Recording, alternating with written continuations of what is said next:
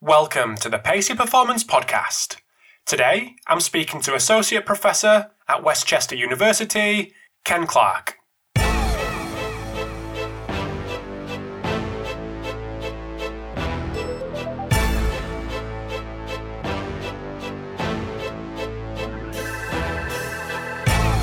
Thanks for tuning in to this episode of the Pacey Performance Podcast.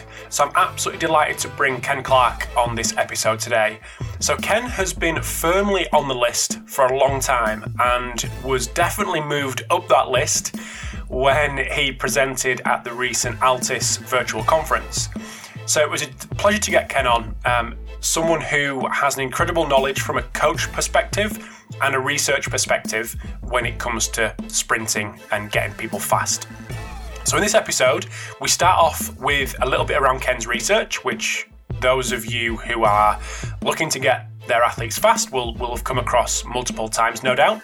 So then we have a little look at judging and assessing non-sprinters against a sprinter's model. So it's something we've discussed a little bit before with Jonas Dodoo and Stu McMillan.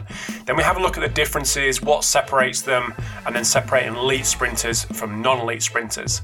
Then we have a little chat around velocity profiling versus total time, and then have a little look at the end around resisted sprinting. So, a really interesting episode with Ken. Super, super insightful from a coach's perspective, but also a research perspective, and them two marry up really, really nicely in this episode. So, you'll absolutely love it. Um, if you want to get your athletes fast, definitely check this out, and um, hope you enjoy. This episode of the Pacey Performance Podcast is sponsored by Perch. Perch enables velocity based training, no strings attached. Engineered at MIT, Perch uses small and mobile cameras to monitor and manage weight room performance without detracting from it. By passively collecting speed and power data, delivering it in real time to athletes, and storing it for post workout analysis, Perch enhances workouts, reduces injuries, and saves time. Perch works with every level of organisation, from the 2019 National Championship LSU football team to the NFL's New York Giants, military installations, high schools, and to a number of growing sports performance facilities and even individual garage gyms. Perch is portable, easy to install, and intuitive to use, making it ideal for every facility and every training goal. No more pre workout setup, no more attachments to athletes and barbells, no more broken strings. Set Perch up once and optimize every rep. Reach out to Perch today and for exclusive deals and offers, tell them Rob sent you by going to perch.fit forward slash Pacey. This episode of the Pacey Performance Podcast is sponsored by Kitman Labs. So, Kitman Labs partners with leading sports teams to help them consistently achieve the highest levels of performance by increasing the impact of their data. So, over 200 teams across the globe rely on Kitman Labs' performance intelligence platform to quantify the cost of performance and injury and receive the right insights at the right time. Through unique outcome driven analytics and the most advanced athlete management system, teams can align their organizations around a shared view of what it takes to drive performance and health and move at the speed of sport to adjust and continuously improve. If you want to know more about Kitman Labs, head over to www.win.kitmanlabs.com forward slash impact. This episode of the Pacey Performance Podcast is sponsored by iMeasureU. So, used by leading sports practitioners and biomechanics researchers worldwide to capture and compare multi-limb inertial data in the field, IMU Step from iMeasureU is a dual sensor and app lower limb load monitoring tool which helps practitioners optimize return to play for running based sports. So, iMeasureU have just released their new and improved waterproof sensor Blue Trident, which includes ultra high G capabilities to quantify high impact steps such as cutting, landing, and sprinting, longer battery life to collect data all day, real time feedback to aid immediate interventions, and faster workflow so practitioners can review long training sessions within minutes of training completion. iMeasureU, now part of Vicon, works with military, pro, and collegiate coaches and athletes from around the world, including the Australian Institute of Sport, US Department of Defense, and collegiate and pro teams from around the world. If you want to get to know more about iMeasureU, head over to their website, imeasureu.com, or follow them on Twitter or Instagram at imeasureu. So without further ado, over to the episode with Ken Clark. Thanks for tuning in to the Pacey Performance Podcast. So this afternoon, I'm delighted to welcome Ken Clark. So welcome to the podcast, mate. Great. Thank you so much for having me. Excited to be here. Pleasure to have you. Thank you very much. Feels like I know you, having spent the last hour and a half watching your Altis uh, Altis presentation. So thank you much for thank you very much for coming on. Yeah, glad uh, glad you're able to watch that. That was a great platform, and um, yeah, just just really excited to, to be here and and talking all things speed. So absolutely. So anyone doesn't know who you are, do you just want to give us a bit of an intro on yourself, what you're doing now, what you've done previously, different S and C career, coaching, academia. All sure. Yeah, so uh, I guess my athletic background started, um, you know, youth and, and high school. Uh, played uh, American football and, and baseball in high school. Um, not really a, a, great genetically gifted athlete, so I was always working really hard uh, just to try to get better, to get stronger and faster. I, I think, like many people in our field, uh, that that's the case. Um, played played small college football and then got into coaching after that.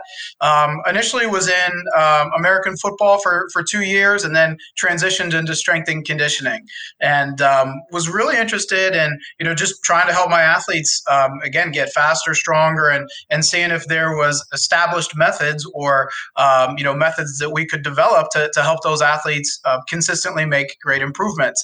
Um, after about uh, eight to ten years in the strength and conditioning field, both uh, in college and then in the private sector, I really got interested in the academic and, and research side of things. Um, so in 2007, I did a master's degree degree. I was lucky enough to have some great mentors at, at West Chester University. Um, we researched uh, resisted sprint training, um, and then after that, the, the research bug really uh, really got to me. And so in 2010, uh, went down to Southern Methodist University, studied with Dr. Peter Weyand and Dr. Larry Ryan in the SMU Locomotor Lab, which uh, I think a lot of people know. There's some great research that comes out of there.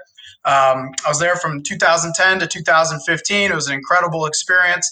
Um, and then in 2015, a job opening uh, came up at, at West Chester, uh, which was my alma mater, and teaching biomechanics and motor learning. And I jumped at that opportunity to be back in the, the Philadelphia area and at West Chester. And I've been back at, at West Chester for the last five years and uh, teach biomechanics, motor learning, do research in uh, running mechanics, sprinting mechanics, and I'm also uh, lucky enough that I've been involved in, in strength and conditioning and um, sprint training at, at West Chester. I'm a, a, volunteer assistant sprints coach with the track team as well. So it's kind of a it's a really nice mix of uh, teaching, researching, and coaching at, at West Chester. So. Awesome. I can definitely relate to that with your experience as an athlete okay, not particularly genetically gifted, but right. tried really hard. Tried hard. yeah, that, that, was me to a T. No, no one would ever confuse me with Usain Bolt. I'll put it that way. no, like likewise, likewise. Um, but like we were saying just before I hit record, it's a, it's an unbelievable time to be involved in speed training. Lots of unbelievable stuff going on.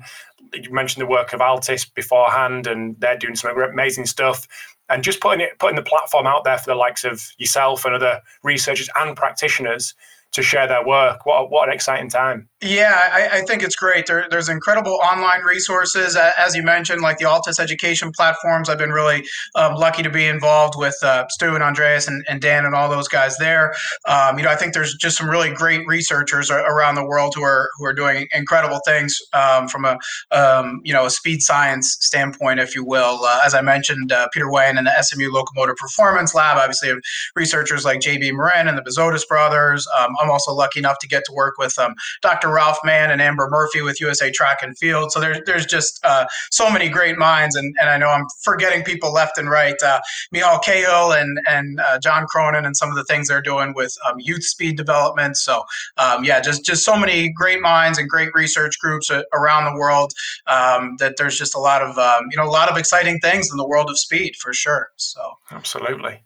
So one thing I want to chat to you about first off, and it's something that's come up quite a few times, and it's I'm, I'm always a little bit cautious of going over old ground, but I think it's, it's certainly not old ground because it's new perspectives. So sure. that's that'd be that'd be really interesting.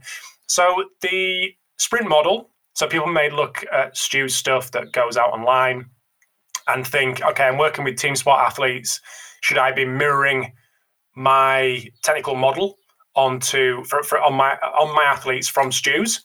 Um, and I'd just like to get your take on that really of, of judging that team sport athlete on a on a sprint model yeah, I mean, I, I, like Stu's quote, and this is usually my starting point with this discussion, and, and this quote has become famous. You know, and, and basically, it's that we, we know that team sport athletes and sprinters aren't aren't going to run the same way either in training or on the field. But basically, it's important that team sport athletes understand the rules of acceleration and top speed mechanics before you know the game breaks those rules, if you will. So um, I, I, think it's you know important to look at it from a, a few perspectives. So first of all, we we know that the occurrences for which team sport athletes or in which team sport athletes hit maximum velocity in a game situation are relatively rare. But on the flip side of that coin you know it's still important that they they train at top speed.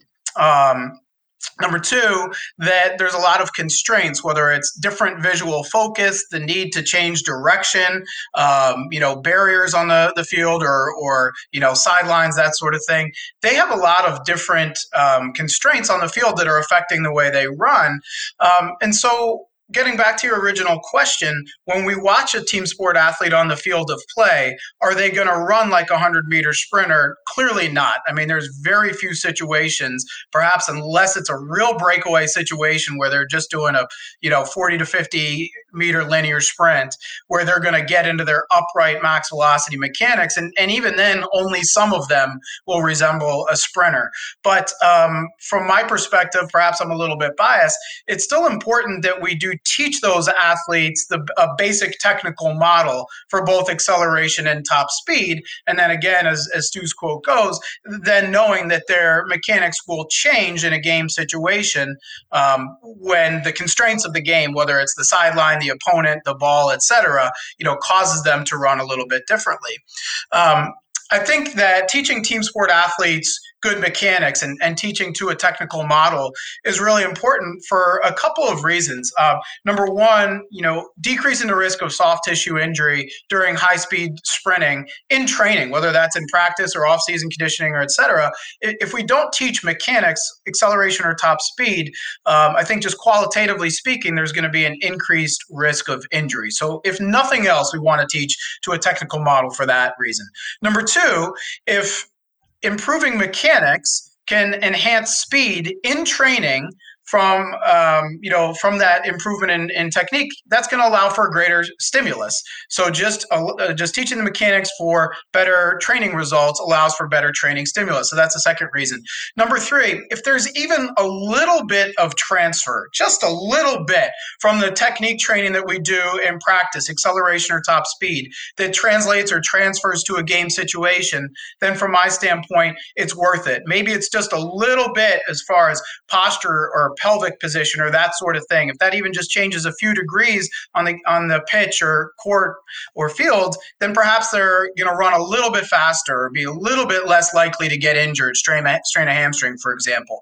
So I, I think, you know, no, we, we should not perhaps hold them to the same exact technical model as a sprinter, but there's definitely some key attractors that we want to teach towards with our team sport athletes for acceleration and top speed. And I think there's some really important reasons decreasing the risk of injury, enhancing speed for stimulus, perhaps getting a little bit of transfer to a game situation. Why we want to, you know, always teach good mechanics with our team sport athletes. A really long-winded answer to a short question. No, no, no, no, that's great. Keep going. That's fantastic. I'd just like to dive into that first point, and it's ironic that you should say that because I spend a bit of time going through old podcast episodes and picking out good bits for social media, little videos and things. And one that I came across was JB Morin's, as you mentioned sure. him before. And it was a, a clip when he was talking about exactly that. Is there a safer way to sprint to um, decrease the risk of, of injury when these athletes make their way to the field or court? Yeah. And you said it was maybe not something that's there in the research now. Um, is is there anything research wise on a safer way to sprint for along the injury lines or not? You know, I'll, only speak uh, anecdotally here because I, yep. I, can't cite, off, cite studies off the top of my head. I, I think some of this research is uh, is in the works, um, but I, I, think you know, generally speaking, you could look to um, probably uh, three or four major points that you're looking for. I mean, first um, would be posture, and I think this is both acceleration and, and, top speed. Really, you know, from from first step all the way throughout.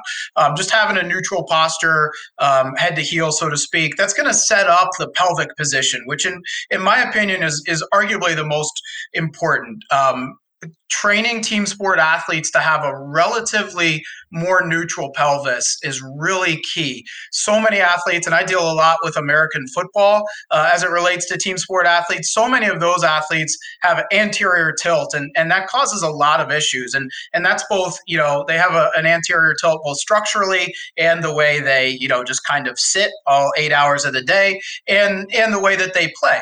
So teaching those athletes to perhaps have a little bit more of a, a neutral tilt is important for both um, just speed, making them faster, but also uh, injury risk. And I'll get into that more in a second. So first two would be posture and pelvic position.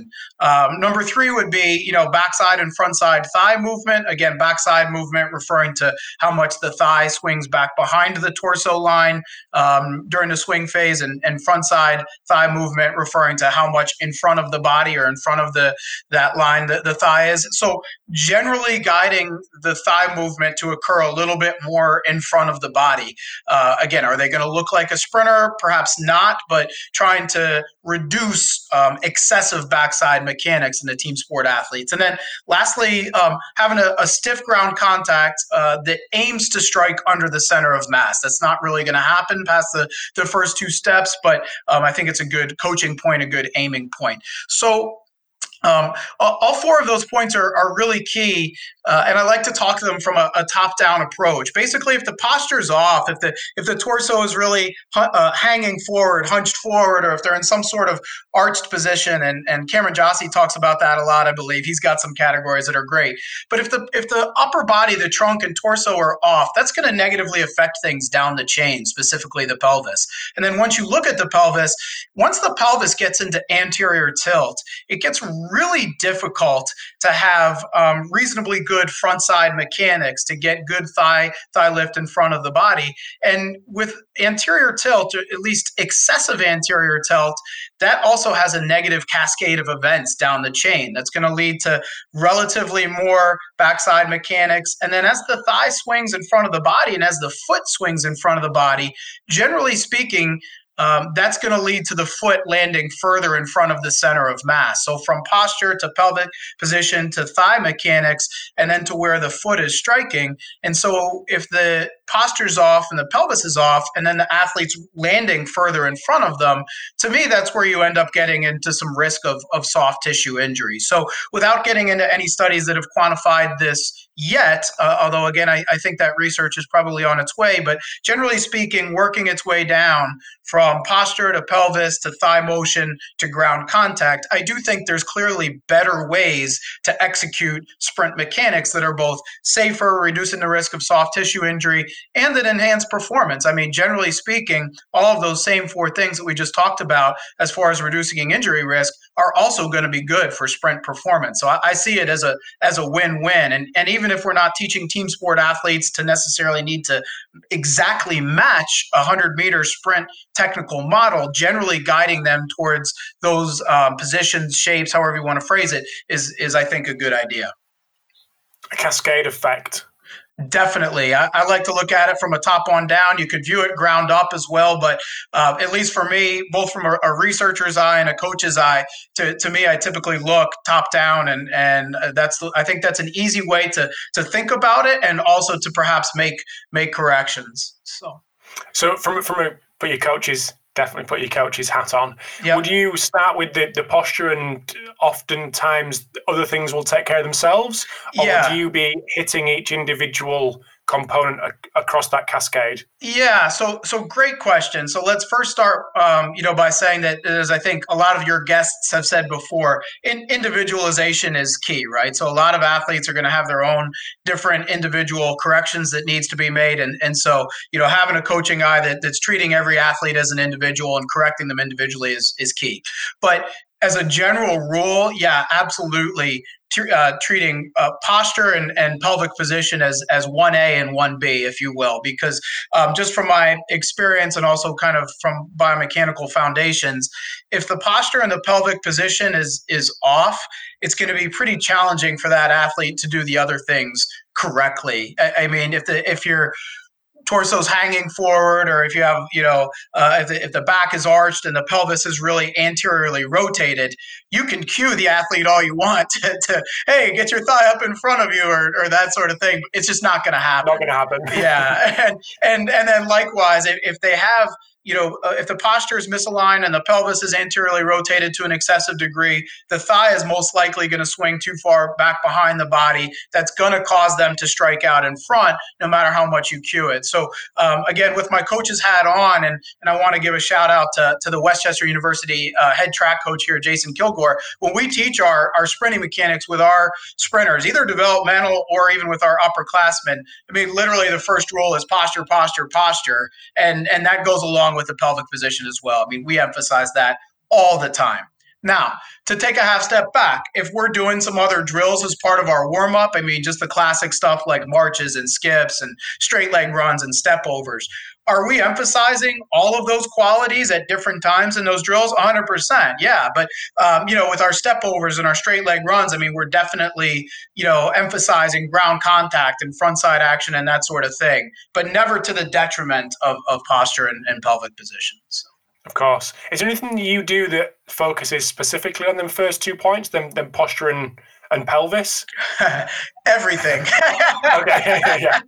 No, but I, I mean, I, I think um, I, I, think my answer here will probably align with a lot of your previous guests. So, I mean, it's it's actually just a, a constant focus. So, everything in warm up, whether it's our hurdle mobility drills, whether it's our uh, dynamic warm up, you know, and, and the sprint drills that I just mentioned, and, and you know, I like to keep it really simple with just marches, skips, straight leg runs, step overs.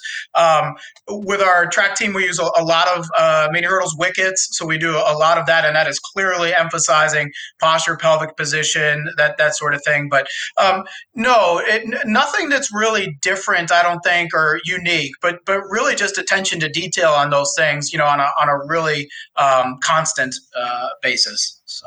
Mm-hmm.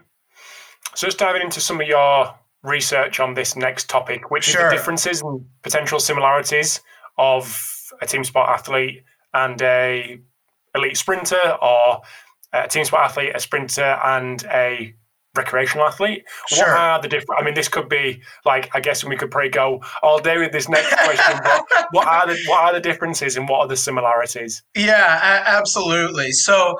Um, Let's start with uh, top speed, actually, and that's then we'll work our way backwards to acceleration and, and, transitional acceleration. So, um, most of my research is in top speed. That that comes from uh, my time at the SMU Locomotor Lab with Peter Weyand and, and, Larry Ryan, and also some of the stuff I'm doing now at West Chester.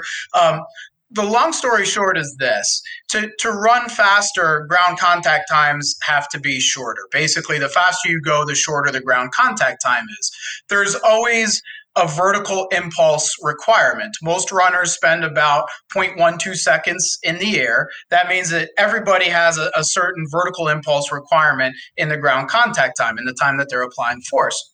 The faster you go, the shorter the ground contact time, the larger the vertical forces need to be. So that's kind of a good starting place. So, very generally speaking, if you look at a heterogeneous population of recreational trained athletes to team sport athletes to competitive sprinters, the faster athletes, i.e., the sprinters, are going to apply larger mass specific vertical forces in shorter ground contact time. So that's kind of like big bullet, bullet point number one of top speed.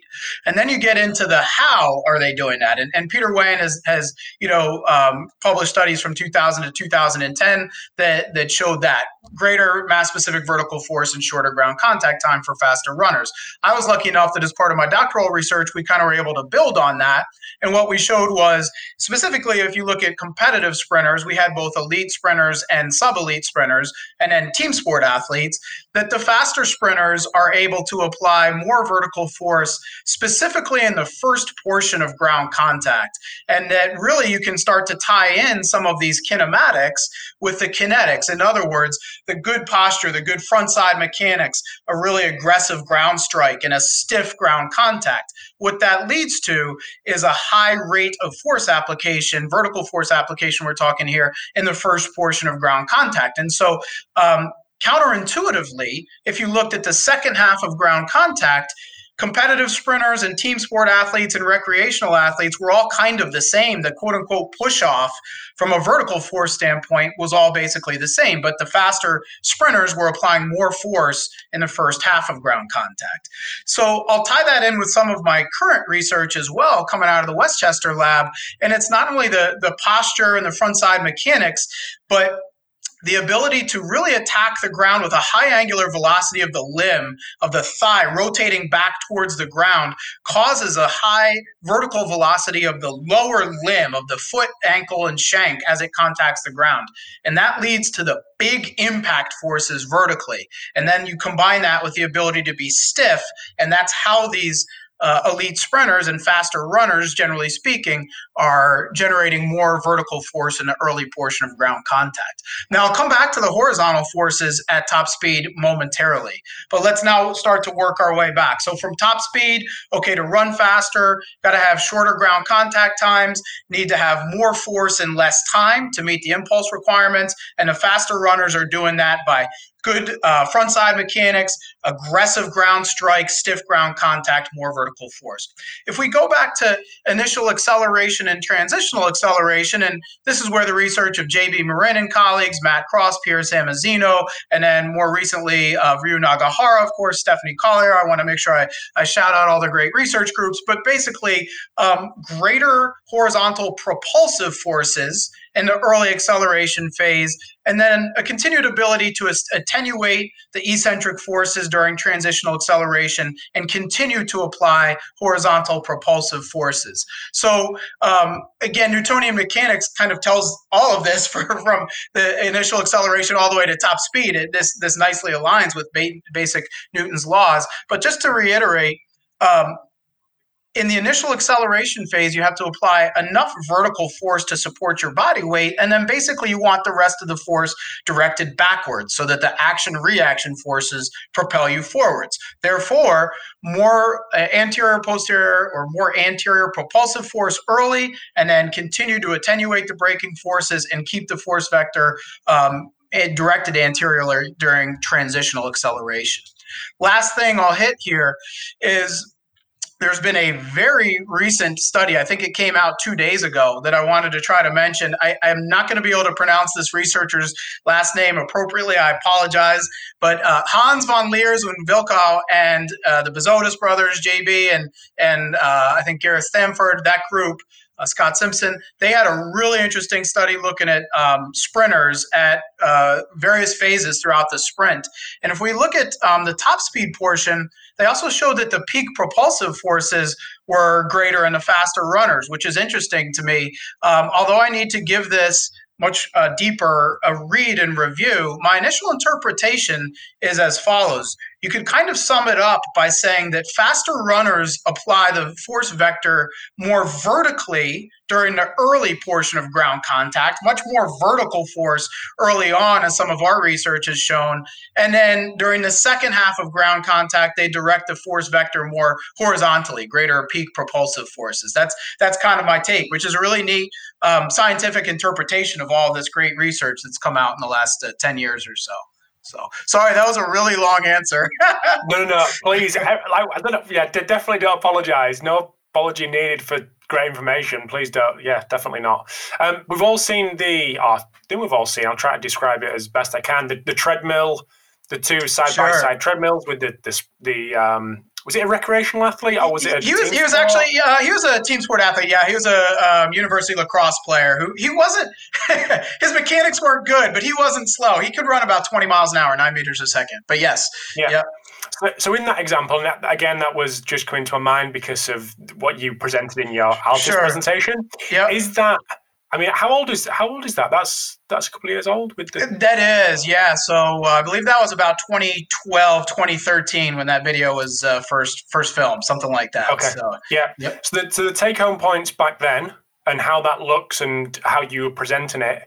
Yep. Is is all them take take home messages from 2012 been backed up in what's coming out now and how the field is moving on, or is there certain things that potentially thought back then?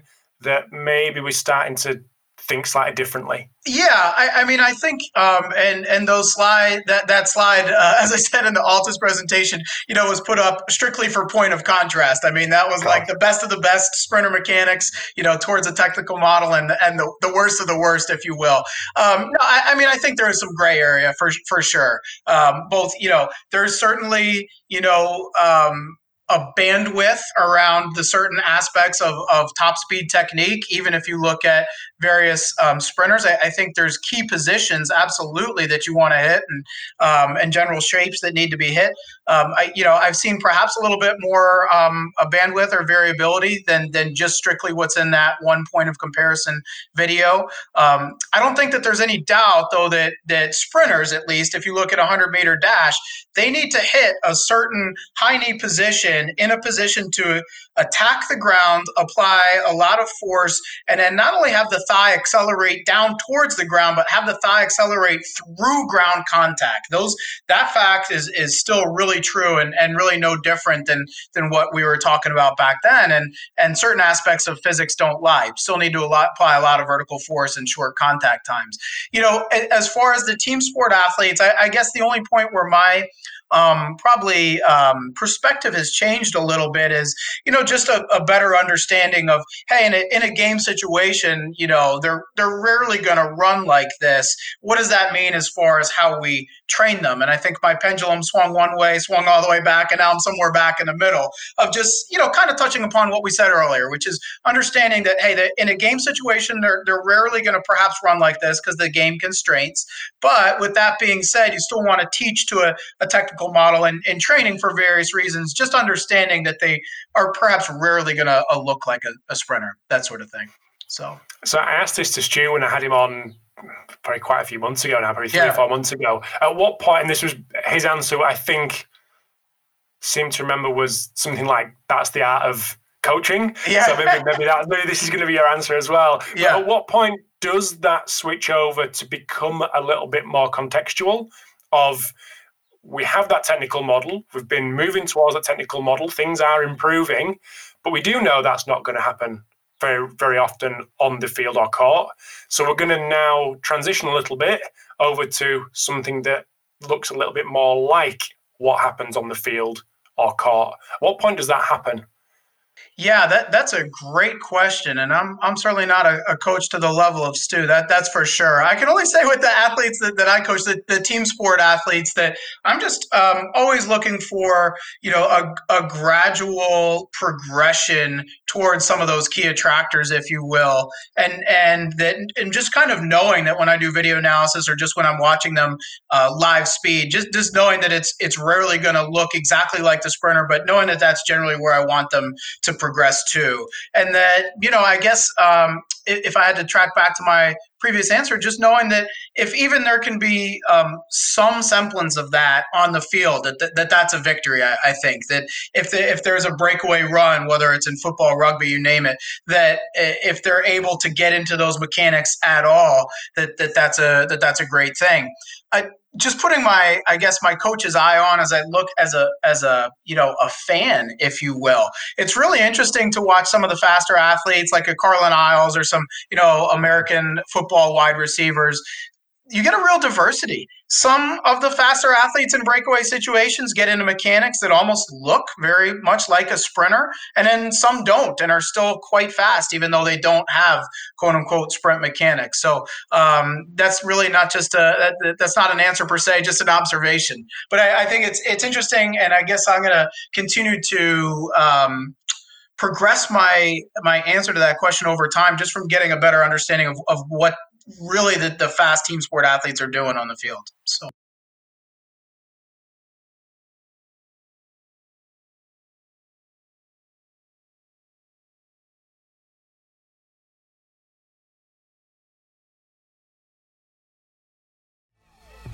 So we're just going to take a very quick break in the chat with Ken. Hope you enjoyed part one. So coming up in part two, we discuss velocity profiling versus total time, or a little bit more on this subject.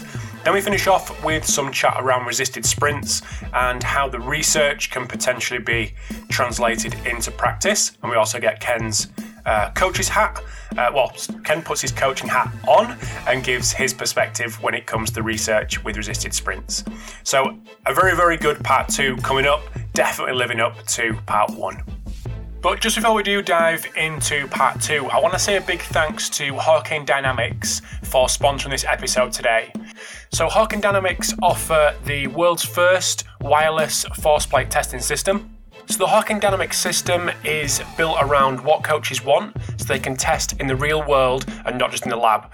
So, you're able to capture reliable data on all athletes in a matter of minutes and monitor progress from their cloud based system from anywhere in the world. So, as I've mentioned, the Hawkin Dynamics force plates are wireless, which means they're portable, and they're also trusted by teams at a number of different levels in a number of different sports. So, integrating force plates into your athlete monitoring system uh, could not be easier and more affordable. So, if you want to get to know a little bit more about Hawkin Dynamics or actually see their plates in action, head over to the website, uh, which is hawkindynamics.com, um, which you can, I mean, you can also schedule a demo and follow them on Twitter at hawkindynamics. And also sponsoring this episode today is Black Box Fitness. So, Black Box Fitness are a sports performance equipment manufacturer based in Belfast in Northern Ireland. So, if you are looking for a full gym fit out, if you're lucky enough to be looking for a full gym fit out, or just want to add additional pieces to what you've already got, whether that be barbells, dumbbells, plates, maybe a new rack, some flooring, etc., etc. Have a little look at what Black Box Fitness can offer. So you can head to their website, which is blkboxfitness.com, or for a more informal view of what they do, head over to their Instagram because they've got some really cool images of some of the recent projects that they've run in Australia, in the UK, in Europe, etc. So head over to their Instagram, which is at blkboxfitness, and they're the same on Twitter. Absolutely, no, that, that's that's great. So my next point, a little bit of a transition and go sure. toward more the, the, the profiling side of things. Absolutely. And this came from again my going through old episodes. This one not so old, and it was Jonas Dodoo, who, you, who you've you've mentioned already, especially before we hit record. And it was his uh, explanation of profiling his guys through acceleration. And although two athletes may get very similar times. What happens after that is what we, oh, the transition past that, if it's a 10 meter time that we're looking at for acceleration, what happens during that, that 10 meters and what's going to happen after is actually what's important, not the actual time itself, because some people may be in a position to get faster and faster and faster, and some maybe not. So, in that profiling question, what's your what's your philosophy when it comes to that and putting the coach's hat back on um, when it comes to profiling and actually what is important and how you go about it? Yeah, so so great question, and I, I love this topic. So um, I'll, I'll, try to wear both coach and researcher hats here. So so from a you know profiling, uh, how do you do it? I mean, I, I typically uh, go with one of, of, two methods. I mean, I have a um, a radar gun, which you know I have from the lab, but I can use it with the athletes I coach as well. So if it's literally just comes down to collecting radar data and getting velocity time data, um, I do that on a I'd say somewhat infrequent basis, although I do it. And then um, uh, more often than not, uh, just getting split time data from an automatic timing system, but then fitting the velocity time profile from that. In other words, using the split time data to velocity uh, profile. And I, I, think the point you brought up is is so important. Um, you know, there are certainly game situations where for team sport athletes, the ability to to accelerate 10 yards is that's it. You're just beating an opponent to a spot or the ball, and it doesn't really matter what happens, you know, 11 yards and beyond. But for either sprinters or team sport athletes in, in other circumstances, it's not a race to 10 yards or 10 meters. For example, on day one of, of training our sprinters in the blocks at West Chester, we say you never win a conference championship for who's in first place at 10 meters. That's, I mean, it's a 100 meter dash. And, and the goal, as you just said, is, is not to be first to 10 meters if it doesn't set you up well for the rest of the sprint. I mean, the goal of the, of the start and initial acceleration is, of course, to, to be uh, fast and powerful, but it has to set you up well for the rest of the sprint. And I think that's where velocity profiling, um, you know, is, is really key. So the way I like to do it is as follows. Um, I typically will do, you know, split times and then model the velocity versus time profile from there, and then get a, a, a Vmax, a, a, maximum velocity, a maximum acceleration, and a, tau value, which is the acceleration time constant. Um, that's essentially the same for, for those uh, listeners who are familiar with all the, the great work that um, JB and Pierre Samozino and Matt Cross have done. That's essentially the same as, as V naught, F naught, and the force velocity slope. So from those characteristics, you can basically put um, one single number on. What's the athlete's top speed, what's their initial acceleration, and the tau value, which is really interesting to me, is how well does the athlete accelerate relative to top speed. So you can compare athletes across the board, but if an athlete makes training gains, like let's say you work with them over 10 weeks or 12 weeks and they get faster, the profiling of those three metrics allows you um, specific insight as to did their max velocity get better? Did their initial acceleration get better? How did they accelerate relative to top speed? And I guess one could argue, well, you could just do that just from the split times themselves. But this gives you a little bit more specific insight as to did they have a global improvement in speed? Did they just get faster in all areas? Or did they get faster in one specific area? If we were targeting initial acceleration with some heavy resisted sled runs, for example, were we successful in improving their initial acceleration, their F naught, if you will? If we were really targeting their top speed, were we uh, successful in that? So like to do velocity profiling and, and, you know Vmax, Amax, and tau, or if you want to phrase it, F naught, V naught, uh, uh, uh, V naught, F naught, and force velocity slope. For those reasons, I, I think it's great to compare athletes against each other and athletes within themselves.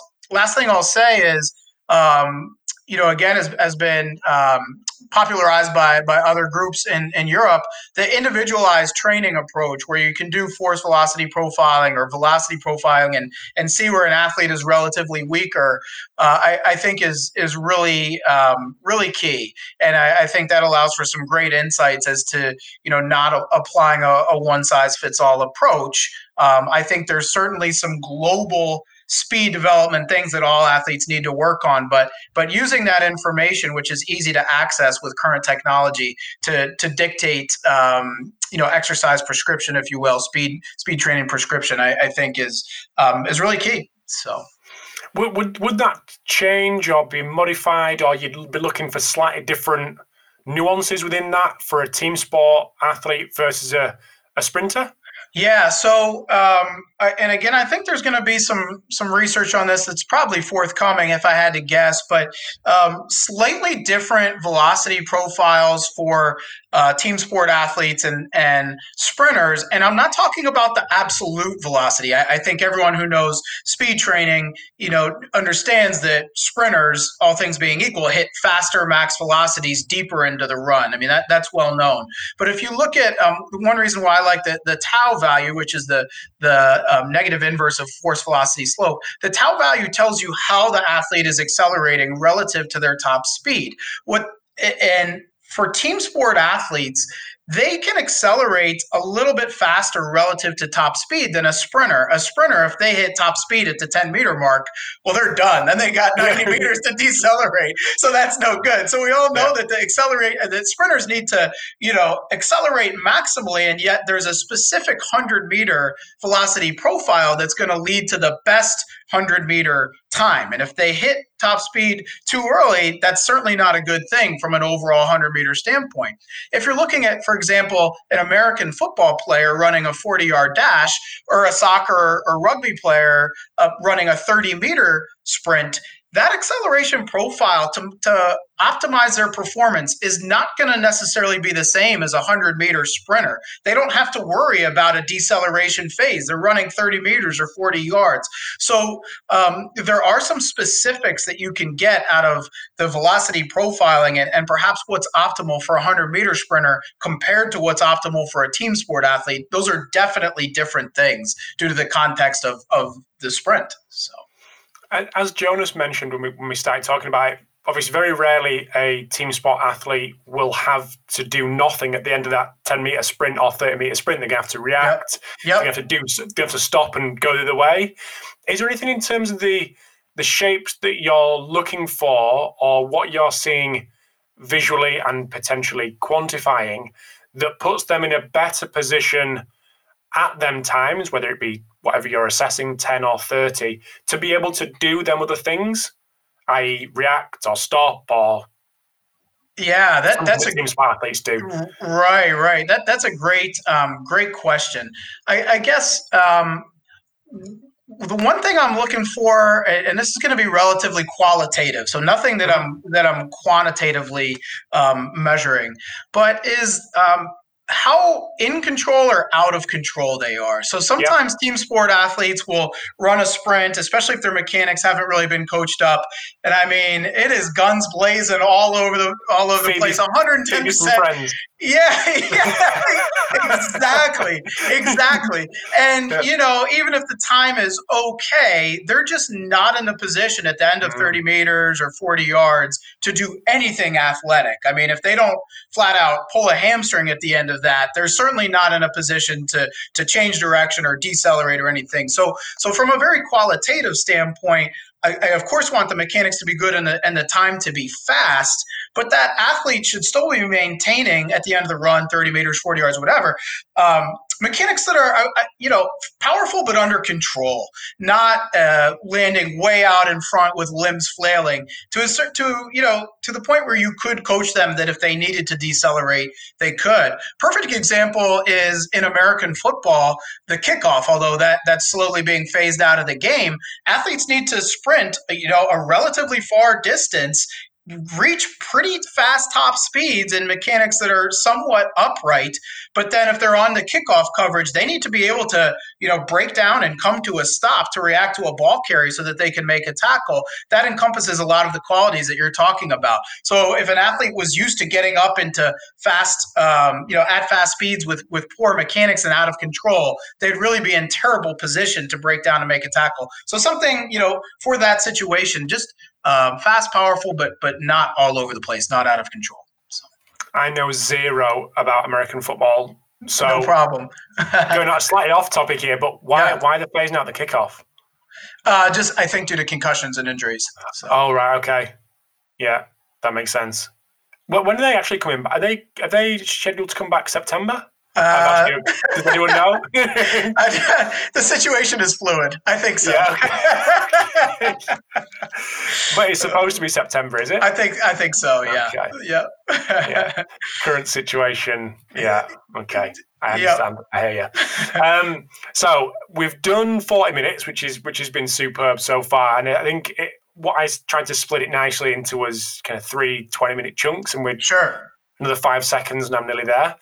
Um, resisted sprints being the final point that I'd like to um, like to tap into. Again, I'm going to refer back to some sure. things that have been talked about in previous episodes with with Cam Josse, who who broke down the 40 meter split, and I think he presented it a very similar thing at um, again Altis. Altis getting a lot of love on this, by the way.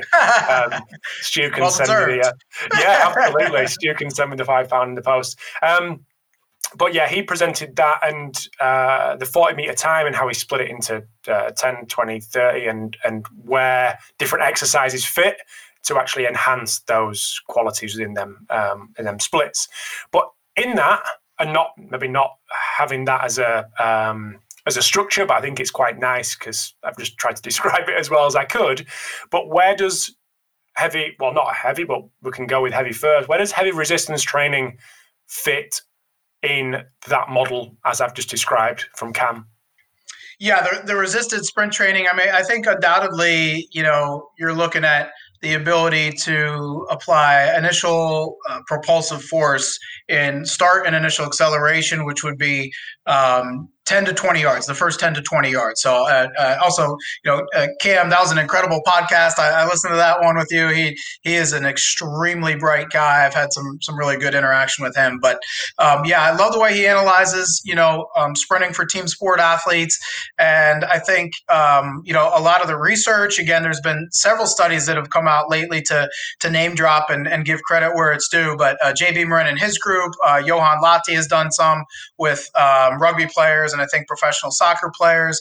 Uh, one research group that I've been um, proud to be involved with is with uh, Cahill and John Cronin, looking at it in team sport athletes and high school males. So, um, and and so the research is starting to become pretty conclusive that heavy resisted sprint training in team sport athletes is, is effective for improving initial acceleration and um, I've used it a lot uh, myself, coaching team sport athletes, specifically American football players.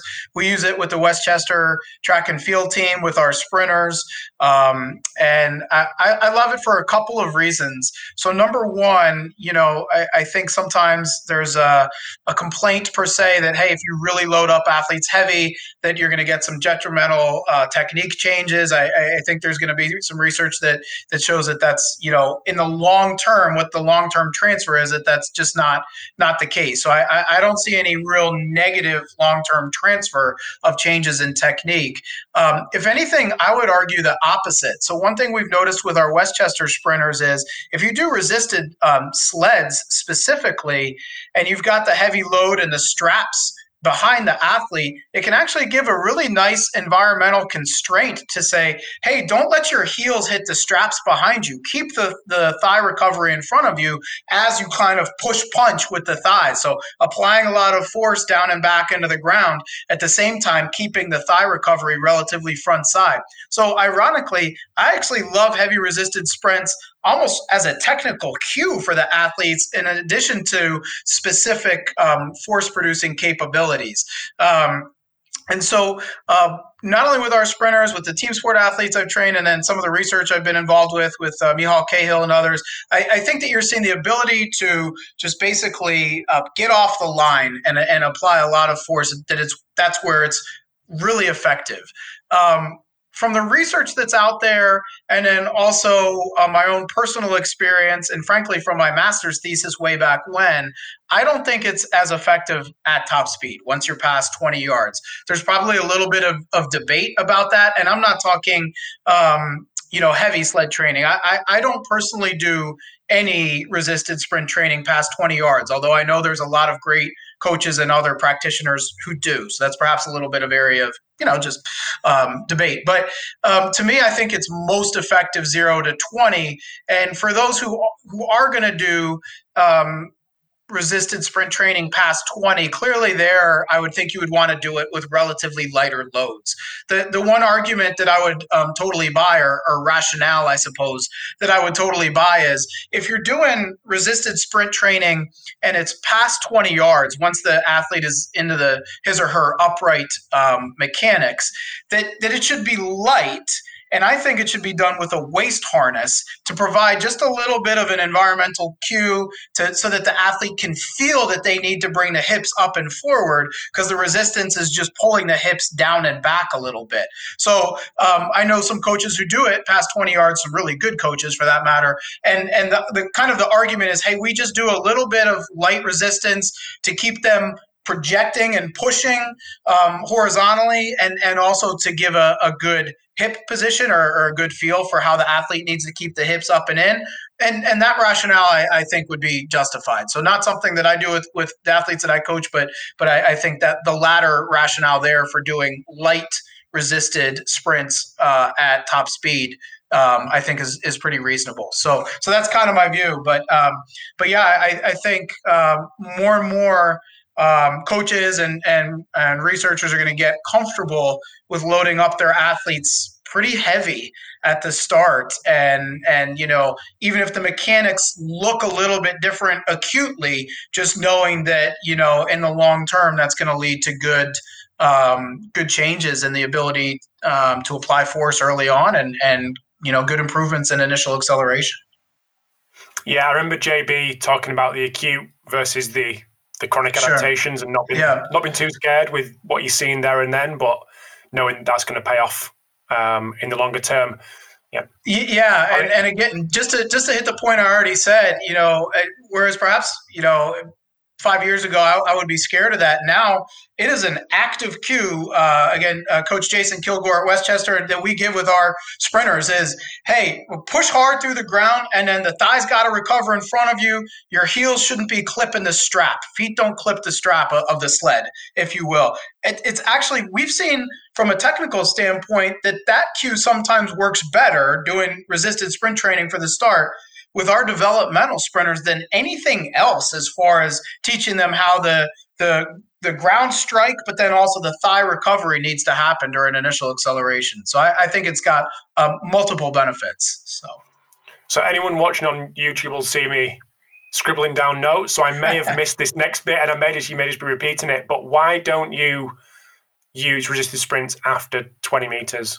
Did you already yeah. say that and I've missed it? No, I, I didn't say okay. that. Um, I mean, I guess part of it is just I um, my own research experience. So my master's thesis looked at um, two forms of resisted sprint training specifically for top speed. This was not uh, looking at initial acceleration. This was in um, uh, American uh, small college lacrosse players, male lacrosse players. And we did a, a seven week uh, training study. And we all know training studies are difficult and there's some confounding variables. But um, ironically, we found that the athletes who trained without resistance, we did resisted sleds and resisted vests, and then an unresisted group. And the group that trained unresisted made the biggest speed improvements. Um, and it actually they they made bigger speed improvements than the group that that trained with resisted sleds. Now um, the study wasn't perfect, no study is, but um, that just from that research experience coupled with you know the mechanics of of um, speed and, and trying to emphasize a little bit more of posture and the vertical force.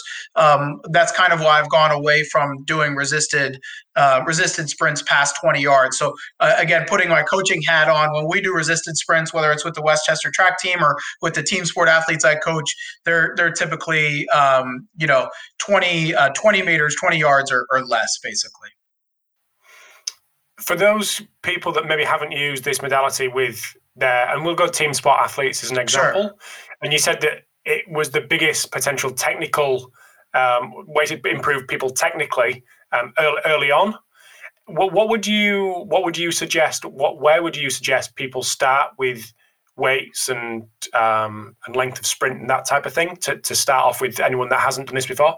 Yeah, great question. So I think that's really key uh, for anyone who's you know not just listened to this podcast, but you know has listened to all yours before, or just all the research that's out there on heavy resistance sprints.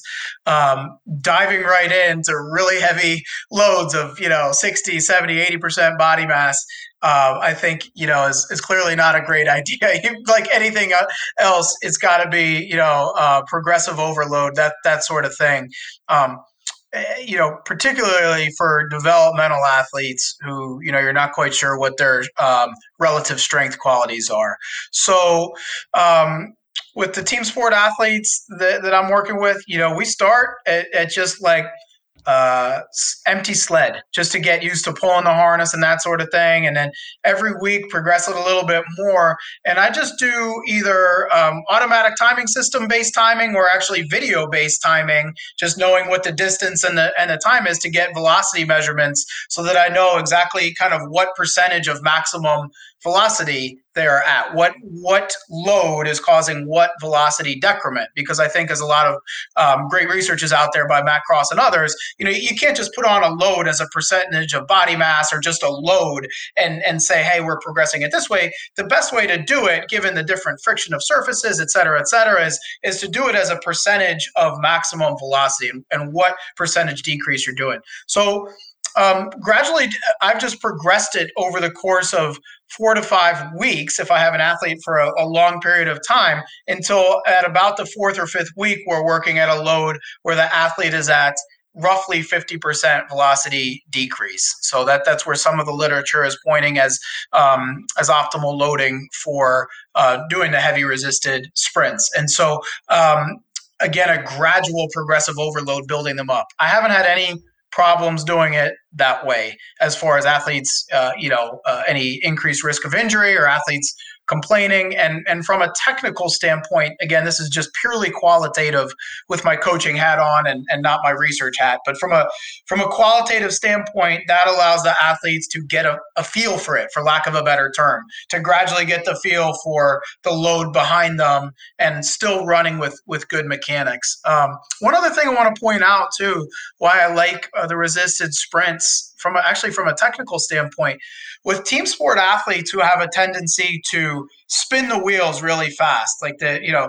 high turnover at the start and initial acceleration, but they're just not completing their pushes, if you will. They're not getting anywhere. They're not projecting the load behind them, the resistance behind them provides again a good um, cue or constraint or however you want to phrase it that they really need to apply force and project out with their initial steps. And, and so for athletes that perhaps are spinning the wheels and not getting anywhere, or the, the limbs are recovering way behind them at initial acceleration, I think the sled actually is a really great teaching tool. The resistance sled is actually a really great teaching tool, in addition to, to of course, the, the force producing capabilities that, that you're working on. So that was actually my next point. So we all know that, in, especially in team sports, it's um, time's limited. Yeah. So using this as as a teaching tool could be the way to go to actually try to maximize the 15 minutes or the 20 minutes that you've got maybe per week to actually um, actually make some improvements transfer onto the pitch, but the technical aspect as well.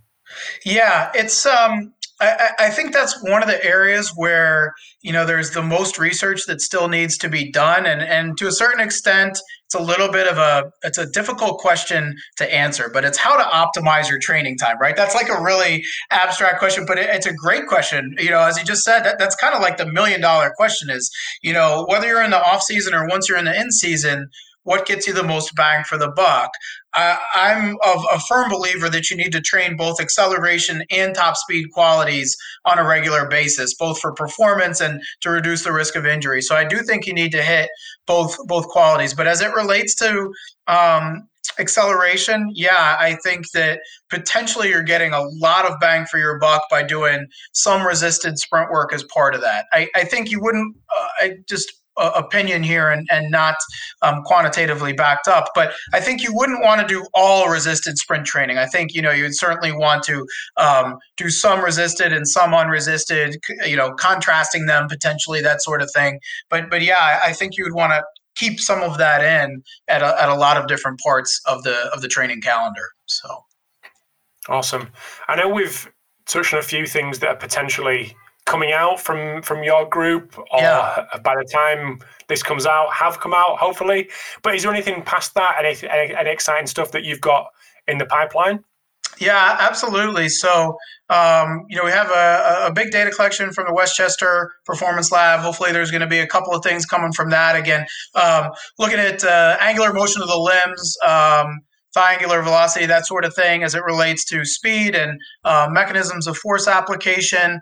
Um, and then also looking at uh, another data set is just um, really going through um, some of the USA track and field. There, there's always just great data. I do some um, consulting with them uh, and, and, Dr. Ralph Mann and Amber Murphy, and and we've got some exciting things just that we're uh, looking at right now as it as it relates to um, you know again what what makes fast people fast, and and in that case with the the track and field data uh, sub elite, sub elite, if you will. So, um, yeah, looking at um, differences between like uh, practice and competition, which is um, in the track and field world really not that well known. So, okay. um, so that that's kind of next on on tap from from the research world, both from the West Chester lab and and otherwise. So, um, you know, as you said, this is getting uh, broadcast in six or seven weeks. Hopefully, there's more news on that by the time this hits air. But Absolutely. Well, when it does come out, it's weird because I'm speaking as if it's happened, even though it's not. But yeah, hopefully, hopefully, it has come out, and we can we can link to it and,